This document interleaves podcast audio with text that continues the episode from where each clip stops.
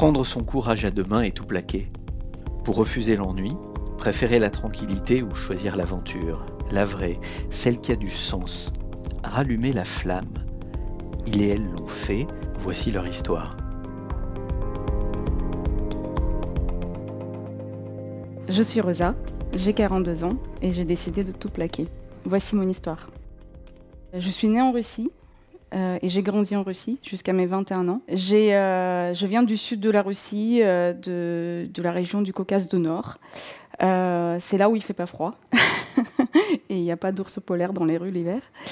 mes deux parents sont d'origine arménienne et en fait j'ai été baignée dans la culture arménienne. mais ma langue maternelle c'est russe et j'ai grandi en Russie. Voilà, j'avais déjà cette double culture dès la naissance j'ai fait mes, études de langue euh, en Russie, des langues étrangères, donc français langue principale et anglais deuxième langue. Euh, et puis après avoir fini mes études, je me suis dit bon, euh, tu parles bien français, mais peut-être pas assez couramment. Donc c'est bien quand même d'aller en France faire une immersion dans la langue française pendant un an avant de commencer à travailler. et donc je suis arrivée en France comme jeune fille au père. Euh, j'ai atterri à Blois. Et, euh, puis, bah, la vie a fait que euh, je suis tombée amoureuse. Et puis, je me suis posé la question qu'est-ce que je fais? Est-ce que je repars? Est-ce que je reste? Et si je reste, qu'est-ce que je fais en France? Parce que j'avais pas de projet professionnel en France. et finalement, j'ai décidé de rester. Et j'ai refait une formation dans le tourisme sur une année. Je voulais plus repartir sur des grandes études, parce que je sortais déjà des grandes études, qui m'a permis en fait de tout de suite euh, trouver du travail euh, à Paris, dans une agence de voyage d'affaires, qui était une petite start-up française de 100 personnes à la Défense, euh, que j'ai intégrée donc en 2003. Voilà. Et donc, je suis restée 18 ans dans, cette entreprise. Je suis rentrée comme, comme conseiller voyage. Euh, voilà, donc après, bah, j'ai évolué un petit peu, j'ai euh, changé euh, différentes équipes. Et, puis en fait, il y a eu une opportunité de partir à Lyon, parce que nous, on voulait quitter, enfin, avec donc mon ex-mari, on voulait quitter Paris. Et donc l'agence de Lyon, bah, c'était une toute nouvelle agence. donc j'étais toute seule à l'époque. Bah, j'ai tout construit autour de, cette mission. Euh, donc c'était un poste euh, avec des missions internationales puisque ben, on commençait à avoir aussi des filiales euh, en Europe d'abord et puis aux États-Unis, en Asie, etc. On a été racheté par Expedia, donc le grand groupe des voyages américains en 2005 et donc ça nous a propulsé tout de suite vers à l'international. Et, donc voilà, je construisais mon équipe et c'est dans cette équipe-là que je suis restée euh, pendant bah, quoi, 12, 12 ans à peu près. Et, donc je suis restée, mais au prix de, des, moments, euh, euh, que des moments difficiles que j'ai vécu. j'ai fait aussi un burn-out. alors c'était, ça a duré trois mois, donc c'était pas un long burn-out, mais en fait, c'est au moment où j'ai pris encore plus de responsabilités, et notamment avec des équipes, enfin j'avais des, des, gens sous ma responsabilité qui étaient basés aux États-Unis. Euh, et comme à Seattle, en plus, donc 9 heures de décalage. Et comme il y avait ce, décalage, en fait, je me, dois, je me devais d'être disponible pour eux euh, bah, quand ils se connectaient. Donc c'était euh, bah, le matin pour eux, le soir pour moi. Donc je finissais ma journée de travail, je, faisais à manger à mes enfants, tout ça, je les couchais. Et puis bah, je me reconnectais à 9 heures jusqu'à pas d'heure, quoi.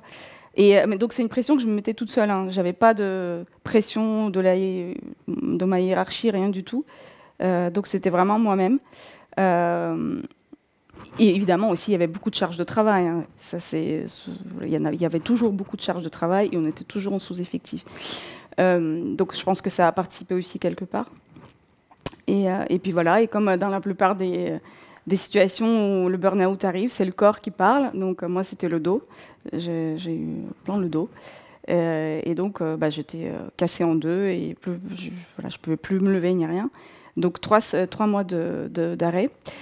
Voilà, et c'est là qu'on arrive à, quelque chose qui a, est un écho, enfin, comment aux graines que je semais en fait à cette époque-là pour devenir ce que je suis aujourd'hui.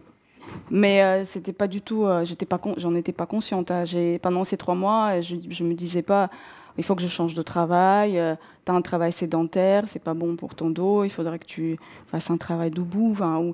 Moi, j'avais qu'une envie, c'est de, reprendre mon travail. Déjà, j'ai mis un mois pour complètement me déconnecter. Mon manager, il m'engueulait vraiment quand j'ouvrais mon PC. et après, j'avais qu'une hâte, c'est de reprendre. Donc, non, non, j'étais pas du tout dans cette optique-là. J'avais un mois alité sur le canapé. Donc ça aussi, c'était compliqué. Euh, je ne sais plus comment, mais je suis tombée sur le podcast de Lorraine Bastide, La Poudre. Je ne sais pas, c'est parce que je m'intéressais au féminisme ou que j'ai lu quelque chose. J'ai lu un livre qui m'a... ou je sais pas, un article sur Internet, je ne sais plus quel était le, quel était le point de départ. Mais euh, je suis tombée dedans. Je suis tombée euh, dans le podcast La Poudre. Donc à l'époque, c'était, il y avait déjà un an et demi de, d'épisodes.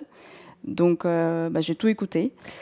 Et puis, en fait, euh, quand on écoute la poudre, euh, forcément, en fait, on, on, découvre tellement de références parce que bah, Lorraine Bastide en parle, son invité en parle, le livre qu'elle a lu, le triste qu'il faut découvrir, je ne sais pas, avec des noms euh, des féministes que j'ignorais. Donc, en fait, je me suis tout de suite intéressée à tout ça. Euh, bah aussi parce que je me suis retrouvée, je me suis identifiée au, au, vécu et aux, expériences de ces invités-là. Euh, et c'était vraiment la première fois que j'ai écouté des femmes, je me suis dit, bah, moi aussi. Voilà, c'était vraiment l'effet MeToo, clairement. Euh, et, et, voilà, et donc bah, je suis plongée dedans. Mais donc en plus j'avais du temps, donc euh, non seulement j'écoutais des podcasts, donc après bah, d'autres podcasts, et puis euh, j'ai acheté plein de trucs, euh, plein, plein de littérature, et j'ai commencé à lire, voilà, de manière passionnée. Et à un moment donné, je sais pas, en deux mois, j'ai lu tellement de choses, et je me suis dit, mais comment ça se fait que j'ai autour de moi, personne n'en parle, enfin, dans mon entourage, mes amis, ma famille, enfin, personne personne n'en parle, et surtout mes amis. C'était donc en 2018. Euh, j'avais toujours une vie sociale très, riche et j'avais pas mal d'amis. Et en fait, je, commençais à me dire, bon, pour se voir, ça devient de plus en plus compliqué parce que bah, on a toutes des agendas hyper remplis. Euh, aujourd'hui, c'est encore pire, j'ai l'impression. Euh, et je me dis, mais enfin, pour voir une amie, il faut que je planifie un mois en avance, juste ne serait-ce que juste un déjeuner, quoi. Et, et donc, je me suis dit, bah, en fait, allez, je fixe un rendez-vous euh, mensuel à toutes mes amies chez moi. Et puis celles qui sont dispo viennent, et puis celles qui ne sont pas dispo viendront la prochaine fois. Donc ça sera tous les mois.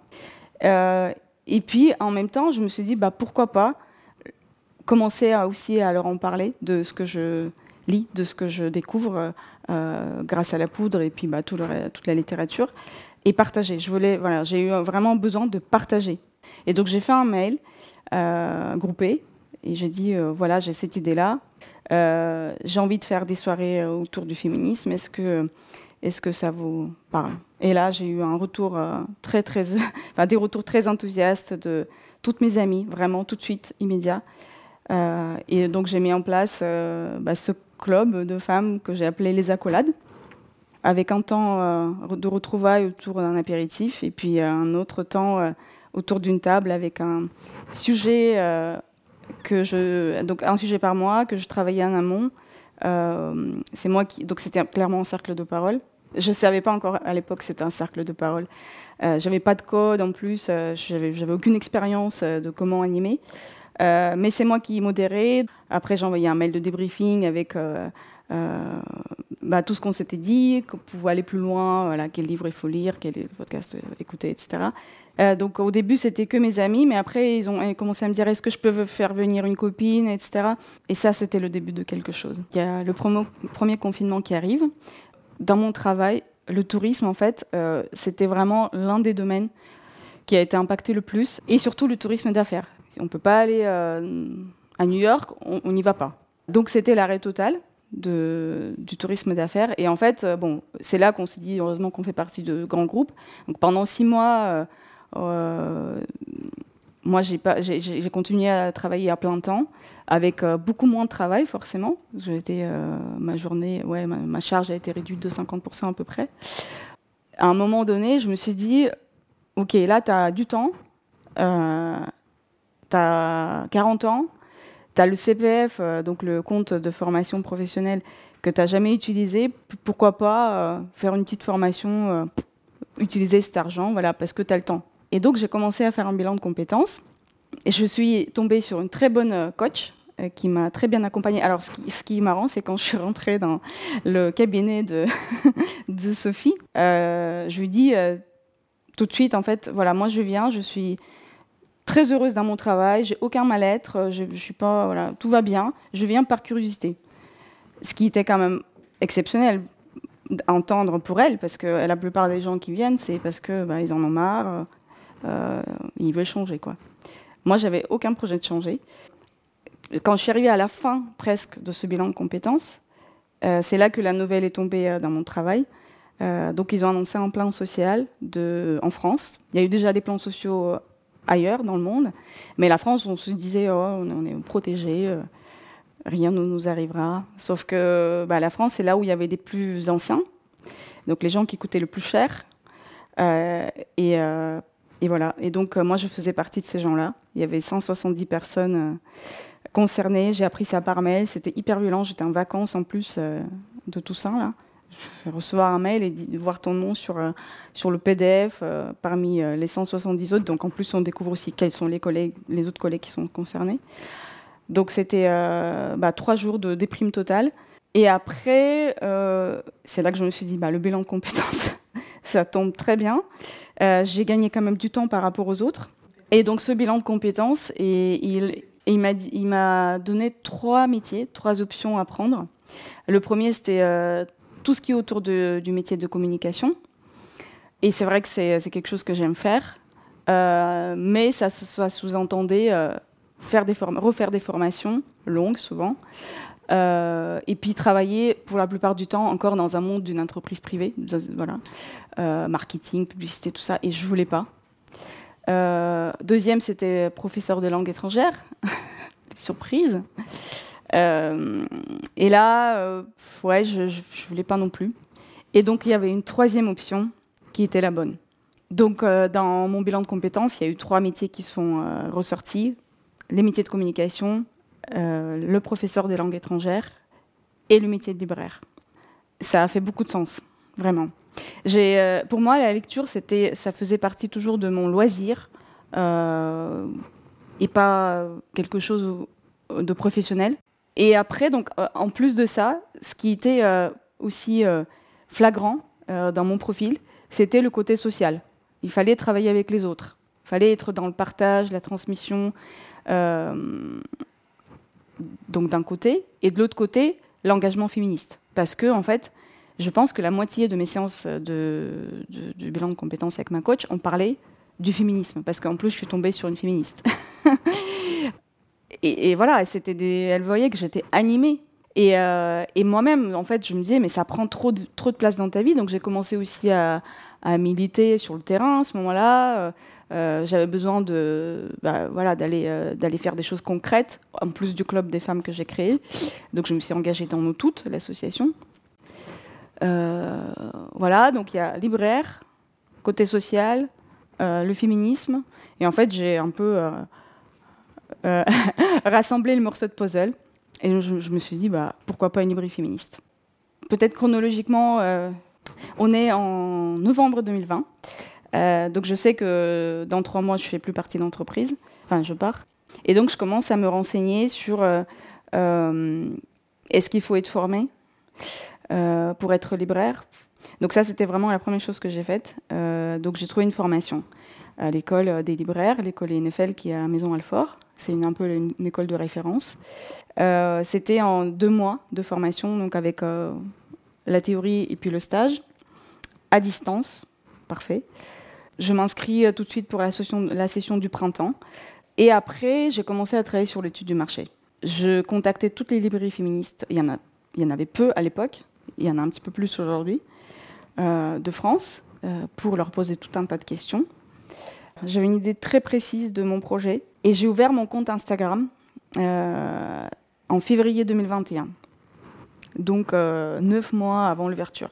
Parce que en fait, euh, je me suis dit, je vais commencer à tester mon idée et construire une communauté autour de ça, autour de l'idée. Et j'ai dit que l'objectif c'est de l'ouverture en septembre, sachant que je venais pas du tout du milieu, j'avais aucune expérience en librairie et que j'entamais ma formation, bah, les profs ils m'ont dit euh, c'est très ambitieux.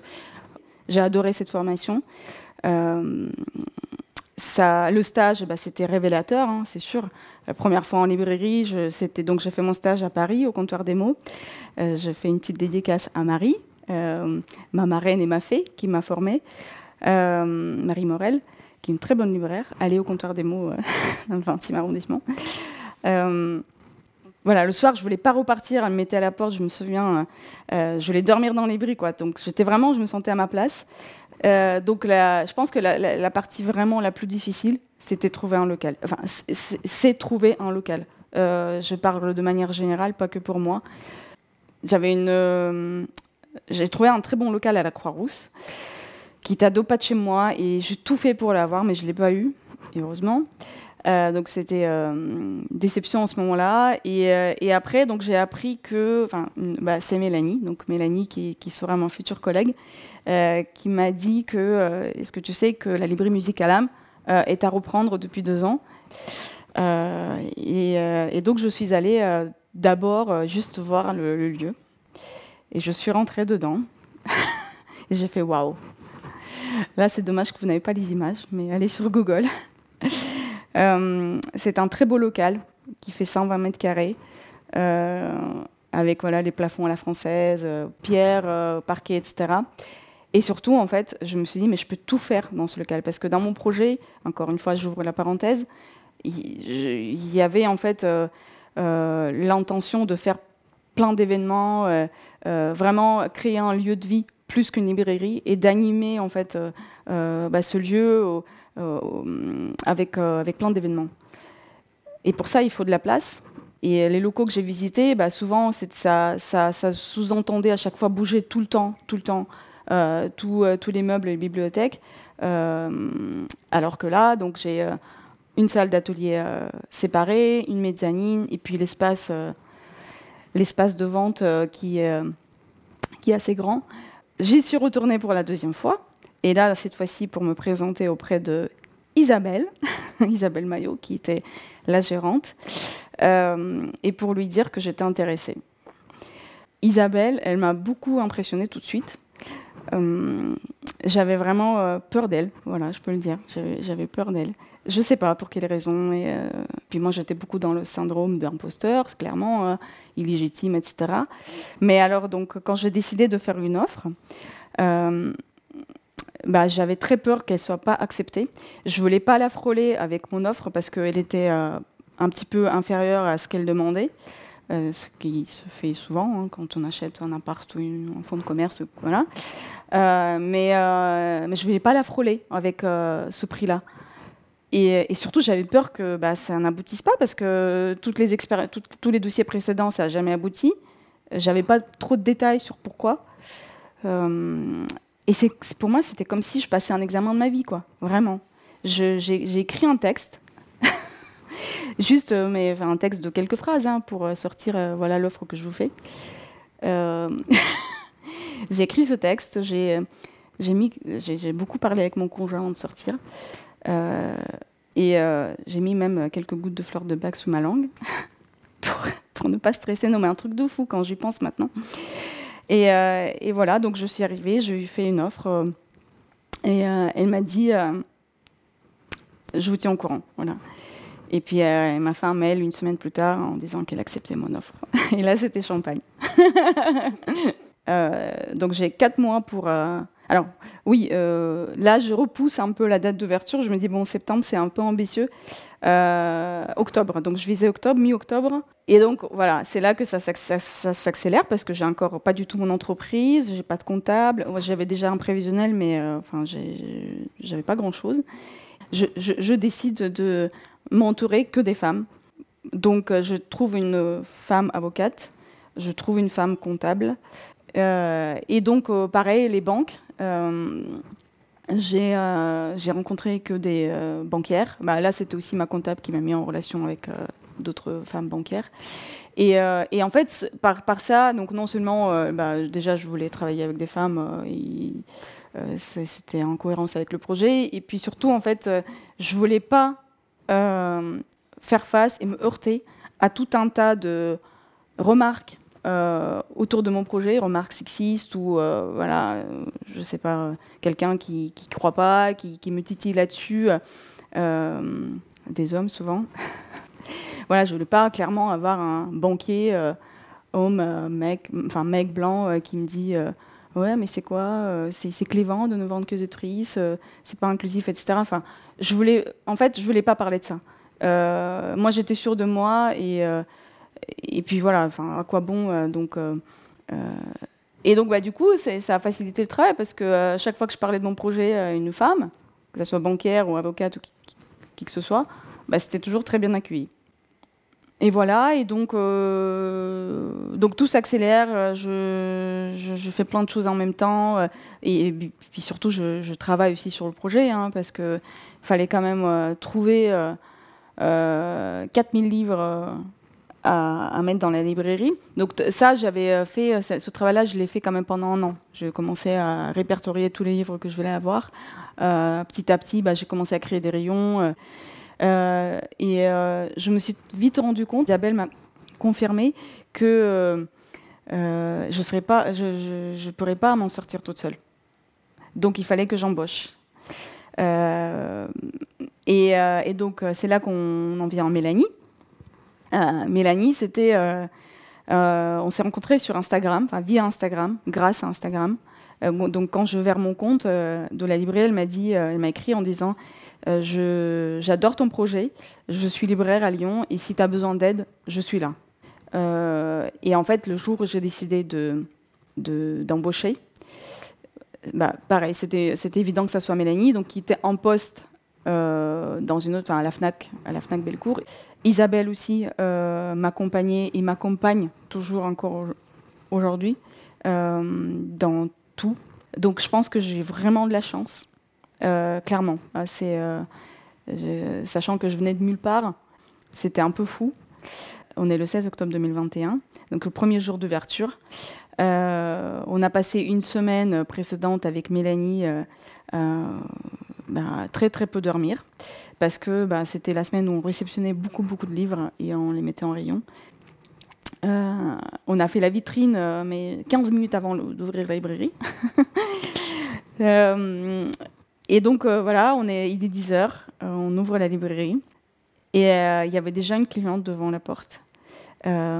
Quelqu'un qui rentrait avec un, un cadeau, une plante, une plante verte qu'elle nous a offerte en disant ça fait six mois que je vous suis sur Instagram et que j'attendais ce jour avec impatience.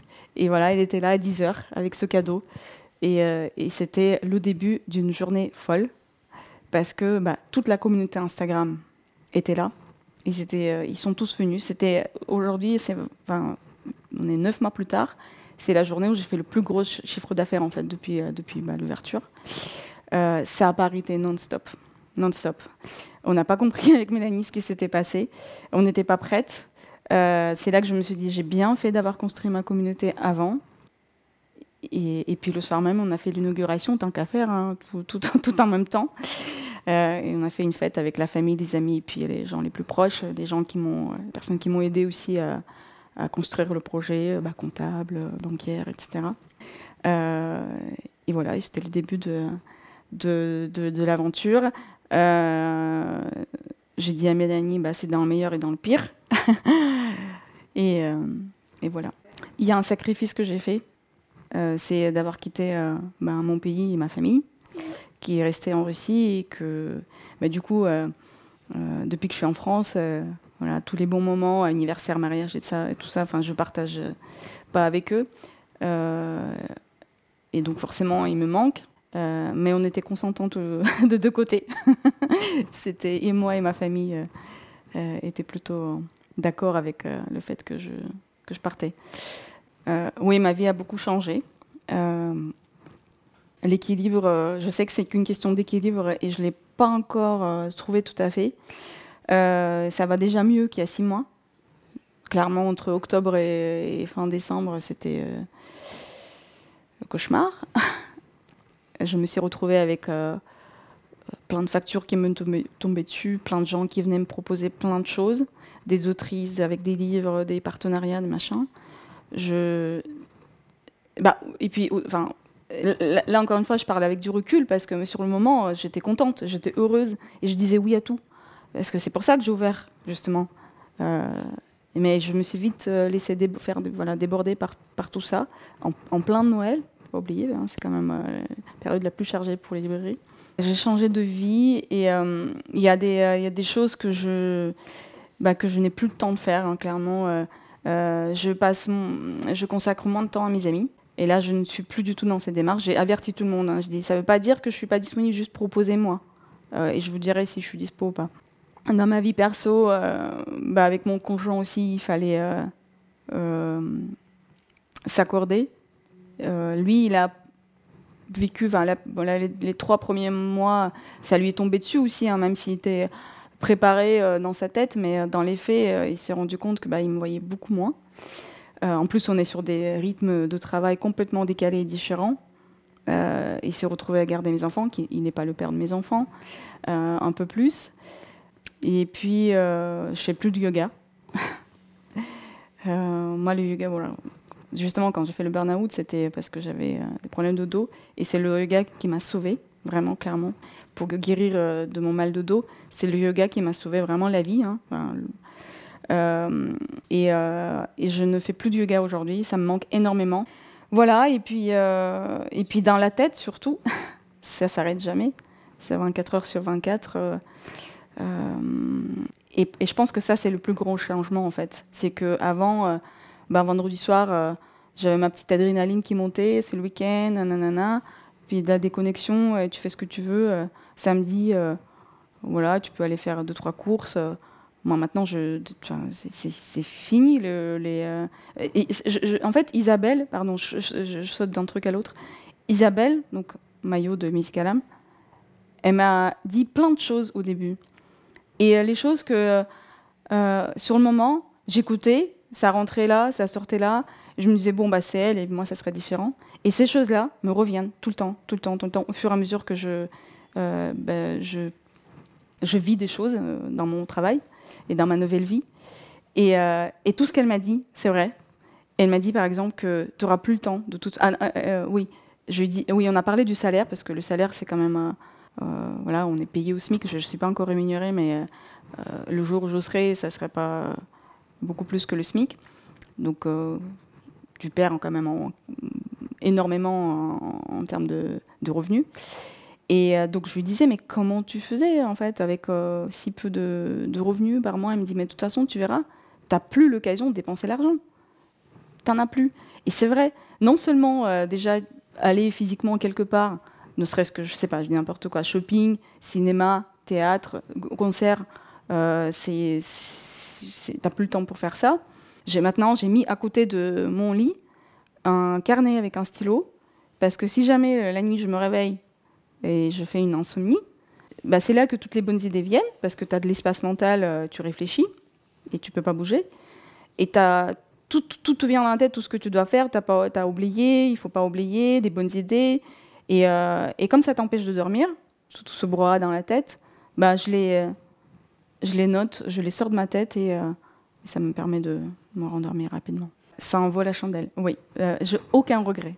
Aucun regret d'avoir. alors, mon précédent métier me manque encore. un petit peu moins, mais maintenant, là, quand je parle, mais, mais ça manque encore. C'est c'est vraiment, le, je pense, le, milieu du tourisme qui me manque. Euh, euh, j'ai, bon, voilà, je suis comme restée 18 ans dans ce milieu-là, on coupe pas le lien comme ça euh, du jour au lendemain. Mais je me sens à ma place. Je, j'ai, ouais, j'ai, vraiment pas de regrets. J'ai quand même rencontré, enfin, je rencontre, je rencontre plein, plein de gens formidables dans le cadre de, mon travail. et ça, c'est ce que j'adore. j'adore le projet a été reçu très très bien, euh, avec beaucoup d'enthousiasme. Euh, j'ai encore aujourd'hui des personnes qui encaissent, qui arrivent en caisse et qui me disent Elle est géniale votre librairie. Le meilleur complément, c'est quand on me dit J'ai envie de tout acheter. Et à certaines personnes qui. Euh, ça leur a fait quelque chose émotionnellement de savoir c'est que des livres écrits par des femmes, des personnes non binaires. voilà, ça leur, alors même au corps, ça fait quelque chose. Je pense qu'il y a voilà, peut-être une, espèce de sororité quand même euh, qui est là, qui est présente, euh, au-delà de, simples relations euh, commerçants-clients. L'idée était bonne, c'est sûr, parce que ça fait écho à une demande. Maintenant, en France, donc il y a, cette année, il va y avoir trois autres librairies féministes, voire quatre même, qui vont s'ouvrir. Encore une fois, je reviens sur le fait que ma librairie, ce n'est pas juste un magasin où je vends des livres. Je fais une expo par mois. Je fais plein d'animations comme cercle de parole. Très peu de librairies font. Et les cercles de parole, clairement, ça c'est euh, quelque chose qu'on a envie euh, tous et toutes de faire. Et là, c'est mon expérience de club des femmes qui, euh, m'a amené à faire ça. donc j'ai trois cercles de parole qui fonctionnent très bien. book club, atelier d'écriture, atelier de création de podcast, Et puis, bah, je fais beaucoup de rencontres avec les autoristes. Euh, ça, ça a beaucoup de succès. C'est un sujet, le féminisme, c'est comme c'est un sujet qui est euh, propice au débat et aux échanges. Et les gens viennent chercher beaucoup ça ici. J'ai fait un concert de musique, j'ai fait une friperie, deux friperies. voilà, et j'ai encore plein d'idées pour la rentrée. Je suis épanouie, mais je sens que j'ai pas encore l'équilibre parfait. Euh, et, je, tends à, l'installer vraiment, c'est essentiel pour moi. Euh, je voulais dédier ce podcast à toutes les femmes. Euh, les femmes qui ont d'hier, d'aujourd'hui, de demain. Les femmes qui font tenir ce monde.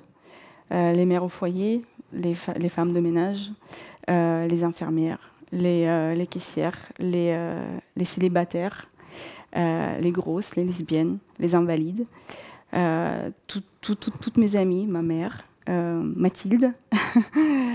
Euh, vraiment, je, je, je, je, pense que toutes les femmes sont formidables. Et malgré tout ce qu'on, tout, ce qu'on, a subi, on subit encore aujourd'hui, je ne vais pas énumérer toutes les mauvaises choses dont on, subit au quotidien. Mais malgré ça, on est encore là et euh, on fait bouger les lignes, on, fait bouger notre monde.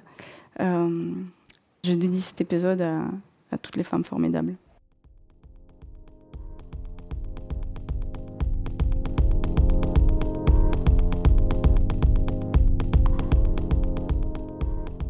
J'ai tout plaqué est un podcast produit par Orange pour les pros.